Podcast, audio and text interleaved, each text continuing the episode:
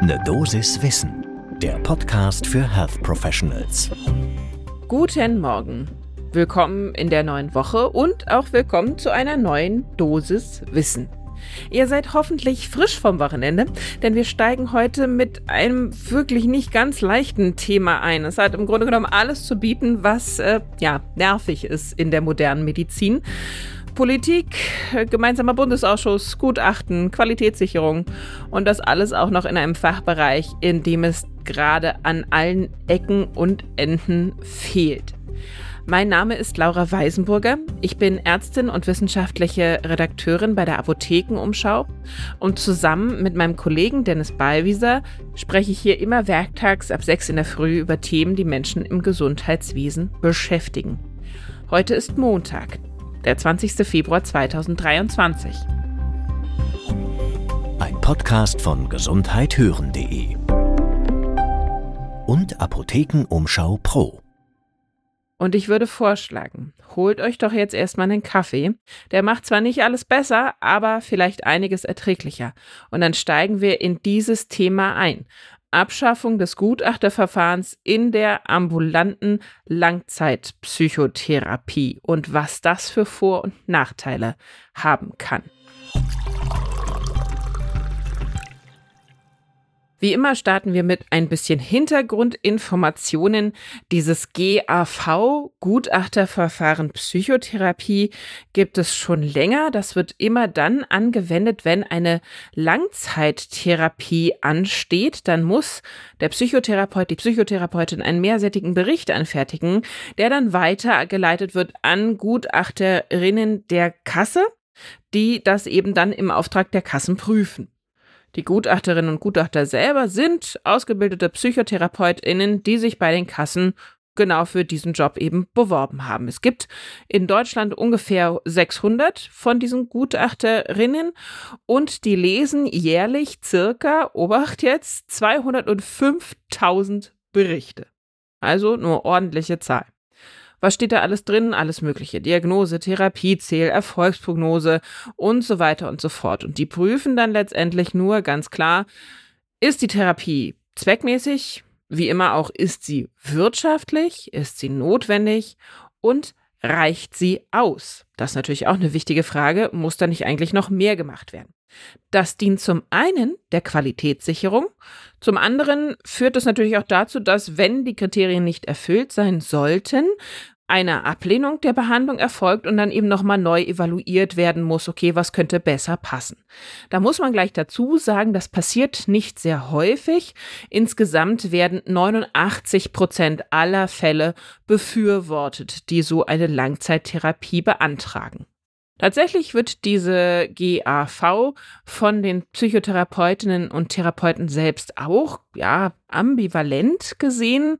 Einige sagen, okay, ist nicht so super, das dauert halt lange, es nimmt viele Stunden in Anspruch, überhaupt dieses Gutachten anzufertigen.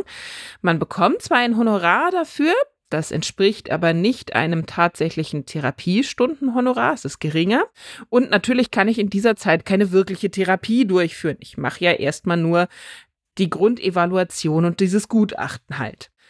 Zum anderen haben einige das Gefühl, sich da irgendwie erklären zu müssen, rechtfertigen zu müssen, warum jetzt hier diese Therapie von ihnen empfohlen wird. Das heißt also, die Fachkompetenz wird ein bisschen in Frage gestellt.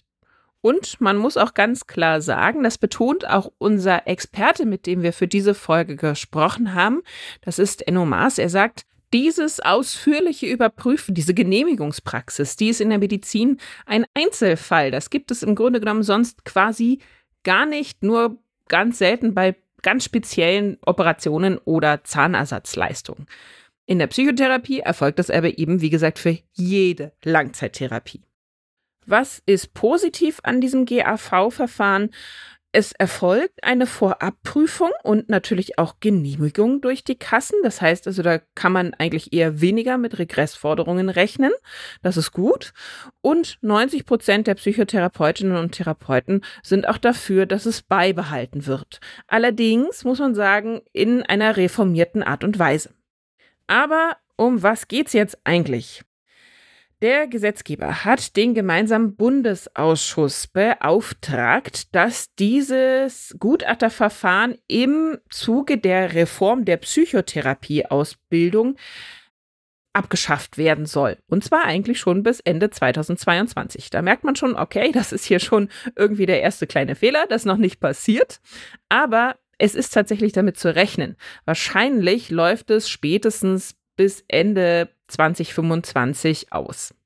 Und das findet unser Experte Enno Maas, den wir schon ganz kurz gehört hatten, auch nicht besonders gut.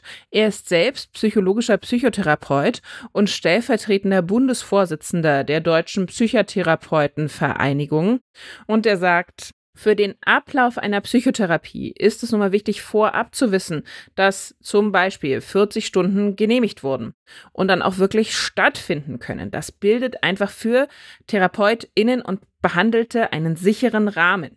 Wenn ich dieses Vorabverfahren nicht mehr habe, dann kann es natürlich sein, theoretisch, dass Kassen im Nachhinein das gezahlte Honorar zurückfordern. Zum Beispiel, wenn sie die Behandlung eigentlich zu lang fanden. Das kann eine Unsicherheit schaffen, die natürlich gerade in der Behandlung von psychisch kranken Menschen ganz schlecht ist. Es kann natürlich auch theoretisch dazu führen, dass Therapeutinnen und Therapeuten Menschen zu kurz behandeln, aus Furcht vor diesen Regressforderungen. Auch eine ganz schlechte Variante. Und er befürchtet auch, dass eine Patientengruppe besonders davon betroffen sein könnte. Und zwar sind das die eben chronisch oder schwer psychisch Erkrankten, die ganz regulär eben auch eine zweite oder eine dritte Langzeitpsychotherapie brauchen und beginnen. Das könnte in Zukunft für die deutlich schwieriger sein, weil eben die Therapeuten dann sagen, ich weiß aber gar nicht, ob ich das von der Kasse im Nachhinein so bewilligt bekomme. Denn die könnten ja sagen, warum? Die hatten doch schon eine Behandlung. Das ist jetzt auch mal gut, bitte. Und ein zweiter Aspekt dieser Abschaffung ist natürlich, dass dann dieses Qualitätssicherungsverfahren ja irgendwie ersetzt werden muss.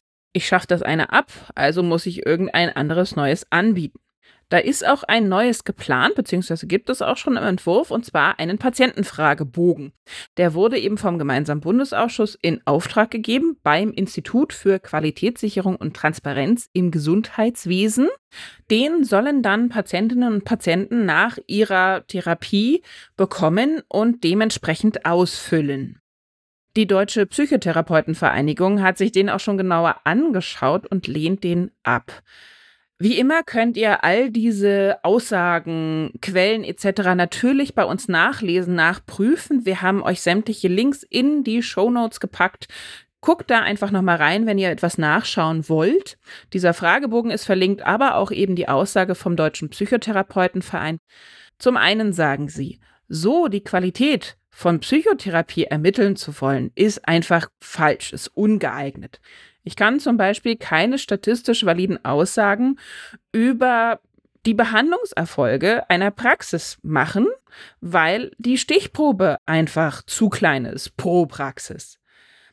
Zum anderen, und wenn man sich mal den Fragebogen genauer anschaut, kann man das durchaus so sehen, gibt es eine manipulative Fragen- und Antwortformulierung. Es ist ein bisschen ins Negative gedreht, also negativ-suggestiv. Und dann geben sie auch noch zu bedenken, das sind natürlich rein subjektive Eindrücke, die die Patientinnen und Patienten da wiedergeben.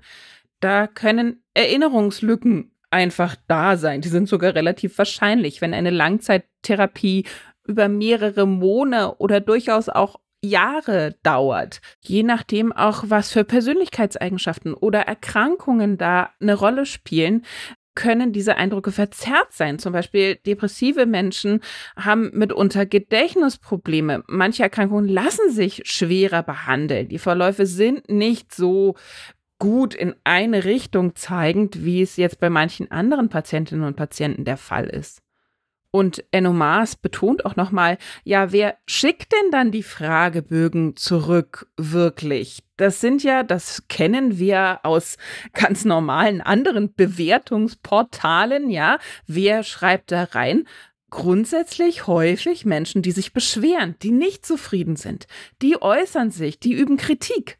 Und was bedeutet das dann für eine Praxis, ja? Wenn die ganz viele negative Formulare zurückbekommt, was genau ist dann die Folge?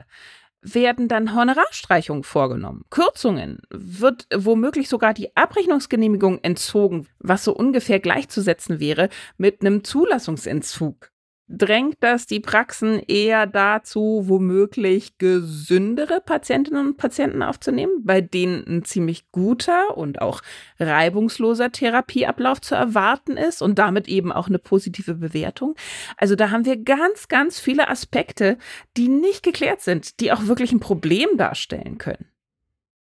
Da kann man im Grunde genommen nur abschließend sagen, da müssen sich alle Parteien nochmal zusammensetzen, an einen Tisch kommen und eine bessere Lösung finden. Denn so wie es aktuell ausschaut, ist das nicht wirklich eine gute Neuerung, die da stattfindet. Das war die Dosis Wissen zu diesem ziemlich komplexen Thema. Und wenn ihr keine Folge mehr von dieser Dosis Wissen verpassen wollt, dann abonniert uns doch am besten jetzt gleich. Das könnt ihr überall da tun, wo ihr Podcasts hört. Ein Podcast von gesundheit-hören.de und Apotheken Umschau Pro.